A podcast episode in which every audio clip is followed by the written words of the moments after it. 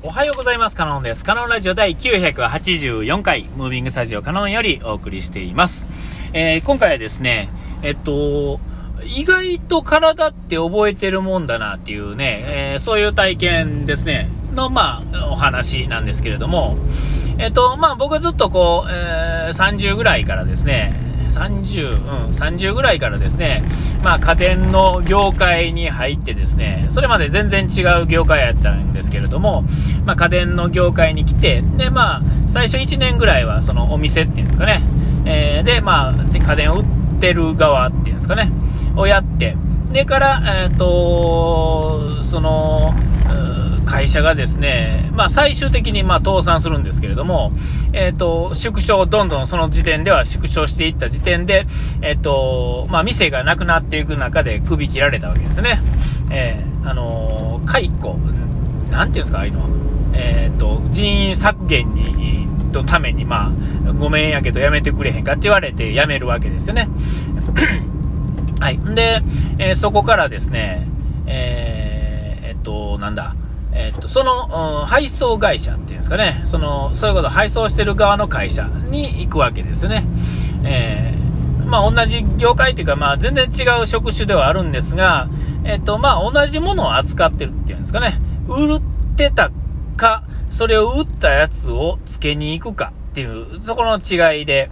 で、まあ、僕はそもそも、30になってからその家電業界に来るっていうことは、まあそういうもんがある程度好きやったっていうんですかね、つけるというか、まあ、機械っていうか、なんです、家電自体、まあまあ、男の人って、まあ子供とか、電車が好きとか、車が好きと同じぐらい、まあ機械が好きみたいなのがあってですね、で、まあ、わざわざこの、そこからまあ、わけのわからない世界に行くよりはっていう感じで、で、まあ、どうだ、来ないかいってな感じでですね、行ったわけですよ。えー、で、まあ、右も左も分からへんわけですけれども、まあ、やってるうちにできるわけですよね。まあ、言うたら誰でもできるわけですから。えー、その辺の高校生捕まえてでもですね、えっ、ー、と、まあ、すぐできるわけですよ。えー、そんな難しい仕事ではないんですよ。難しくないけど、っていう感じですね。えーえー、言葉にしたりマニュアルにすると、えー、大した分厚さにはならないですけれども、えーまあ、まあ、なんていうんですか、一件一件、一個一個ですね、あの、機械は変わらんでもですね、つける場所っていうのはちょいちょい変わるわけですよね。えー、そういうのの、まあ、あれがあるわけですよ。えー、そういう意味では難しさもあるんですよ。でも、それ自体の仕事自体は、まあまあ、難しくはないですね。えー、もうほんまに、もう高校生2週間もやるとですね、まあ大体今の僕と同じようなことができます。え、正直。えでもまあ、っていうところです。で、まあやってるんですけども、えー、僕はもうずっと何十年と、あまあ、10 15年、20年近くやっててですね、で、えっ、ー、と、今はですね、一回別の仕事して、その後入った会社もですね、またこれ、えっ、ー、と、とん社長がとんずらしてですね、あの、えっ、と、今度は倒産する形ですね。えー、だから、僕は2回ともですね、あのー、その後、こう、なんですか、えー、職案でさ仕事を、まあ、探しに行くというかですね、手続きとかしに行くわけですけれども、まあ、いわゆるですね、何もなく職案に来る人とはちょっと訳が違ってですね、えっと、えー、なんていうんですか、あの、やめてくれとか、えっと、倒産による、こう、解雇なんで、えっと、まあ、ものすごい好条件で、まあ、あの職安に行ってる側ですね、数少ないそっち側の人間なんですけども、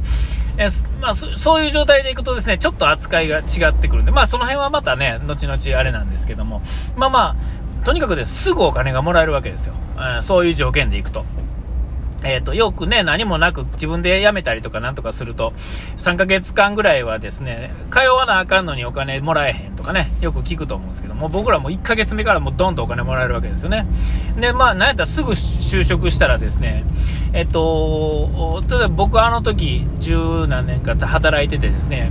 えっと、すぐに僕は遊ばずにですね、1ヶ月、2ヶ月ぐらいふらふらしたかな。あれなくすぐにですね、就職したら僕100万とか100何十万もらえたわけですよね。えー、また脱線してますね。えっと、で、えっと、そこからですね、えっと、辞めて、ほんで、一回、その、ふらふらしてたんですよ。ほんで、結局ですね。で、そのふらふらからですね、知り合いのまた全然違う業界行ったんですけども、えっ、と、それがですね、ちょっとおかしいなと思って辞めて、また同じ業界に帰ってきたって感じなんですよね。えー、で、まあ、その辺の話は前してると思うんですが、まあ、とにかくですね、そんなんでですね、えっ、と、戻って、まあ、同じ仕事ですよ。うんだからその辞めた会社、潰れた会社が、の仕事をそのまま引き継いだ会社に、まあ言うたら戻った感じですよね。違う会社ですけれども、同じ仕事の。でもまあ、あの、年がですね、まあ随分行ってたので、えっと、結構現場ってですね、まあそれこそでかい冷蔵庫とかですね、そんなんを運ぶのにですね、やっぱり体力が必要なわけですよ。だまあ年齢が来てくるとですね、体力がなくなる前にですね、えっと、節々が悪くなってきたらですね、なかなかできないと。まあやってる人いっぱいいるんですけどね、同じ年年齢で。えー、でもまあ、僕はどっちかというと、その、その、明らかにこう悪くしていく方向に進むんだったらっていう感じで、あの、他のことさせてくれへんかっていうような感じですよね。まあ、他のこと言うても、その、ね、あれですけども、いわゆるその、体力仕事やけれども、その、そういう現場とかっていうんじゃなくてっていう感じですよ。えー、で、まあ、それを、やっててですね、今はもう、今の会社では、あの、その、たまに配達行ったりしますけれども、基本的にはもう、その、その、裏方の方をやってるわけですね。えー裏方は裏方で、まあまあ、それなりに大変なんですけれども、えっ、ー、と、ね、体力も、まあ、それなりに使うんですが、まあ、何せですね、お客さんのとこで失敗するとか、えっ、ー、と、信じられへんような、こう、で、ね、例えば130キロぐらいするような冷蔵庫をですね、階段で2階に上げるとかっていう、そんな神業ですね、もう今の僕にはちょっとできないので、え最後の一踏ん張りがですね、体が持たないっていうんですかね、あの、筋肉が持たへん前にですね、その、さっきも言った通り、節々がですね、悪いんで、えっと、腰が痛いとか、なんか腕に筋がこう張るとかね、なんかそういうので、ちょっと踏ん張りが効かなくなってくるわけですよ、年取ってくるとね。えー、まあそういうので、まあ、えっ、と、みんながまあやってる、ややる、やろうと思えばできるんですが、もうやらないと決めたんで、基本的にはね、そういうのやらない。ね。えー、ほんでまあ、かれこれ、ここには会社に入ってですね、何年も経つわけですけれども、えっと、昨日ですね、久々に 身内、身内っていうかですね、会社の人なんですけども、